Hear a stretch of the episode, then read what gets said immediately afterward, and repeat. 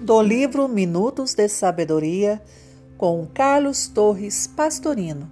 Mensagem 45.